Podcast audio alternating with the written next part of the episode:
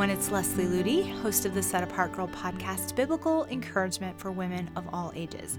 Today we're going into part 2 of how to build a Christ-centered small group. So if you missed last week's episode, be sure to tune in because we laid the foundation of what it means to build a Bible study or a women's group or mentoring group on truly biblical principles.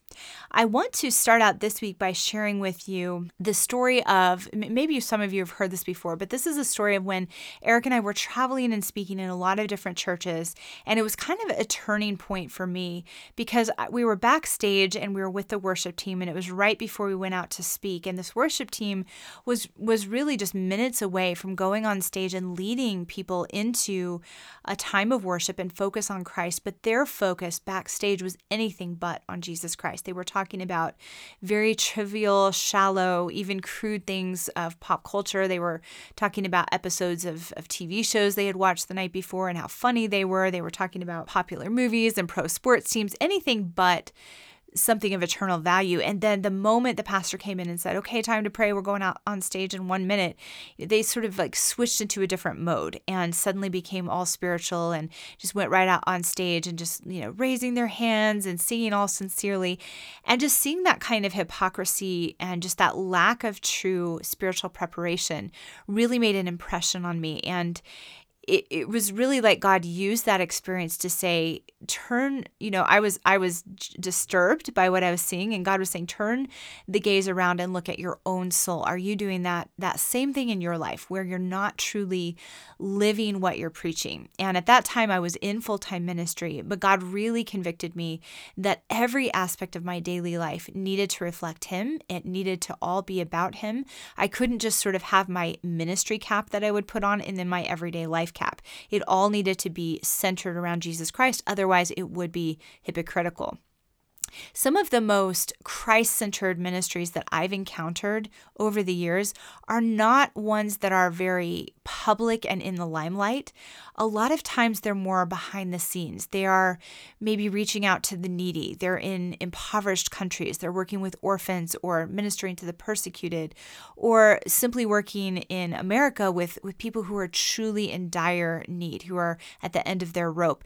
And those kinds of ministries are oftentimes the most Christ-centered because they're not distracted by trying to look a certain way to other people. They're just really behind the scenes working with those who can't improve their popularity status. Now, that's not to say that you have to be working with the homeless to have a Christ-centered ministry, but I think it's a very interesting thing to note. Whereas other ministries I've seen that are very front and center can so quickly get the focus off of Jesus Christ because we become distracted with what other people think of us. So I want to look today at what does it really mean to keep your focus on Christ, keep your gaze on Christ, rather than be leading a small group and trying to impress other people or come across as really funny or witty or creative or get as many people as you can to think your ministry is the best, or those silly traps that we can so easily fall into when our focus does not remain on Christ. And I think the experience that I had of watching that worship team is something that all of us need to think about when it comes to our daily life. If you are leading a small group, or even if you are participating in a small group, if you have two different hats that you wear during the week, one is your everyday hat and then the other is your ministry hat, and that's when you become, spiritual and talk about Christ, and the rest of the week it's just centered on worldly things or your own things, then you're really not prepared to have a Christ-centered ministry, and you need to go back and say, okay, Lord, how do I make every area of my life built around you as opposed to just fitting you in when it's convenient? Because if that is the case, if you're putting on a ministry cap and you're not living consistently with your gaze upon Christ the whole week, every single day, then your ministry truly will not be effective. You may impress people at first with your wit or your music or your talent or whatever it is, but you're not going to impact them for eternity unless your life is centered around Jesus Christ. Last week, we talked about the first two principles for a Christ-centered small group. And the first one was that it needed to be truth-based. We need to have a reverence for the Word of God and weigh any outside material that we're bringing into our group against Scripture, not just not along with it or bring it into the group just because it happens to be popular in the Christian culture. The second is that it needs to be based on prayer. When you cover your ministry in prayer, long before you ever gather with the people that you're ministering to, God does amazing things. things through prayer. And it helps remind us that none of this is about us. It's all about Him. And without Him, we truly can do nothing. And so if we're stepping into leading a small group or even participating in a small group without prayer, it's this sort of prideful attitude like, well, I can do this myself. But when we come to God in prayer saying, Lord, I'm just a vessel. I'm just a tool for you to work through. That's when God can really do powerful things. Now, the next two principles of a Christ-centered small group are what we're going to talk about today. And so number 3 is that it must be all about Jesus. Now, again, this may seem like an obvious one, but that's kind of what we've been talking about since the beginning of this episode. It has to be all about Jesus, not just, when we happen to be reading a scripture or praying, but the whole entire focus of the group in the first place needs to be for Him and for His glory. One of the stories I always think back to is when Amy Carmichael first began ministering to needy factory girls in Ireland before she ever became a missionary in India. She was just a young woman, and it was quite a big endeavor that she started there in Ireland. These factory girls had no one to reach out to them, and she was building this facility where they could come and gain life skills and gain Bible teaching. And people were really impressed with what she was doing. A lot of wealthy, fashionable Christians in the community heard about what she was doing and wanted to be involved.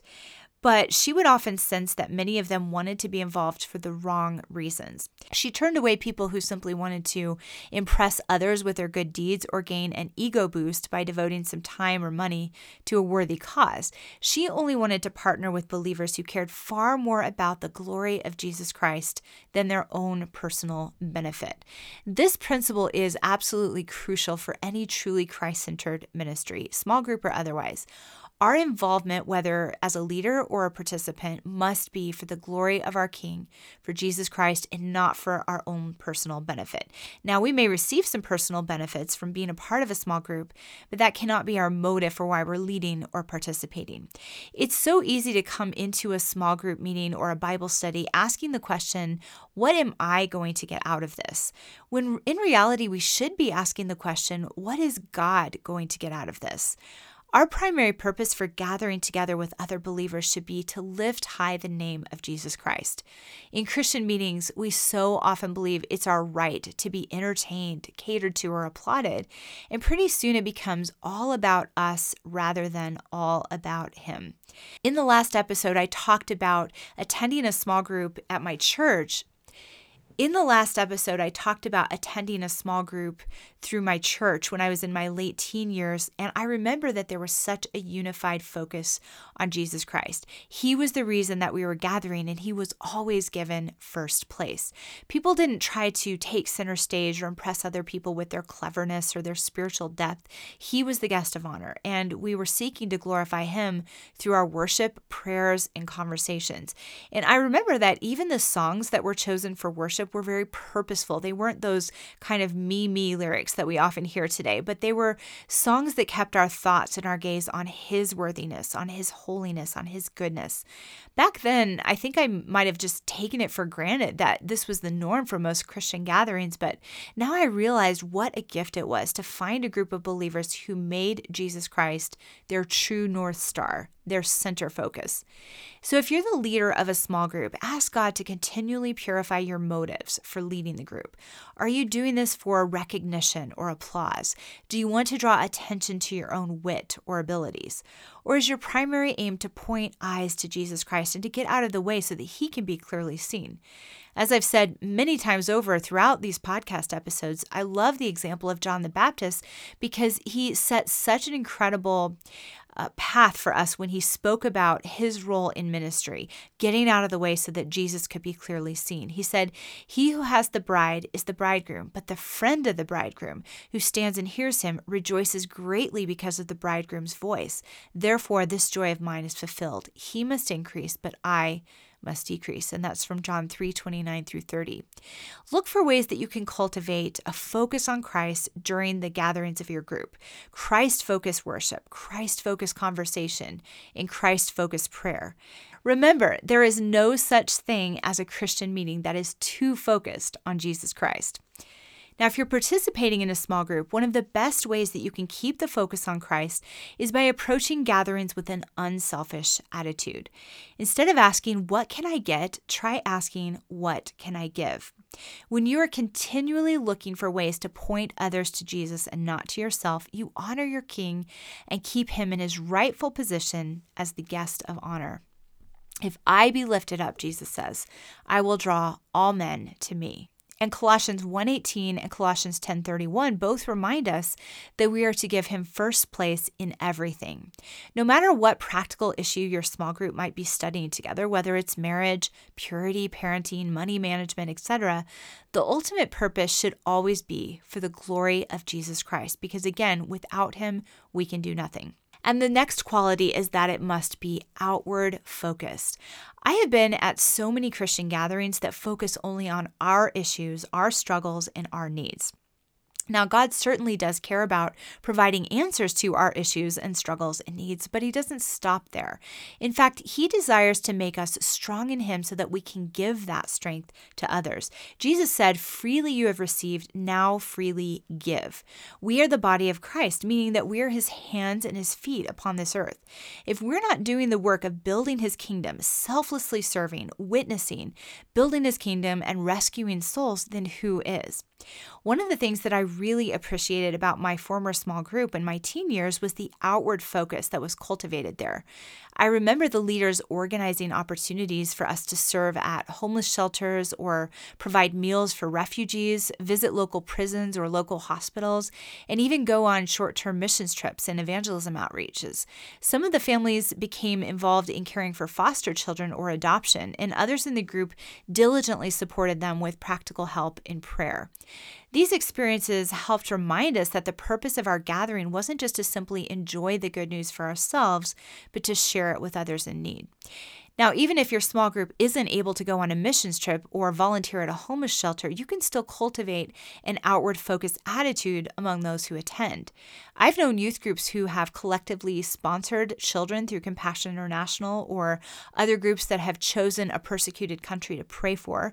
I've known other groups that have adopted an overseas orphanage and sent needed supplies, and loads of other things that you can do as a group to keep the focus outward. So ask God for specific ways that your group can become Christ's hands and feet to this lost and dying world. If you're a group leader, you can also cultivate an attitude of outward living in your exhortations and in your conversations. You can encourage the members of your group to look for ways they can begin to serve those they encounter on a daily basis, whether it be a neighbor, a coworker, or a family member. Encourage them to share their faith with non-believers. Allow them to share what they are learning about living an outward-focused life. Turning outward is a wonderful way to cultivate unity and purpose within any group of believers. An outward-focused group is typically a happy and thriving group because there is such great joy in knowing that we are functioning as Christ intended his body to function. So here are some final thoughts that I want to share with you about a Christ-centered small group. For many of us, attending Christian gatherings has become more of an obligation rather than a joyful privilege. But there is something so powerful about gathering together with other believers when we are gathered for the glory of God. I often think about Christians overseas who must literally risk their lives in order to meet together with other believers.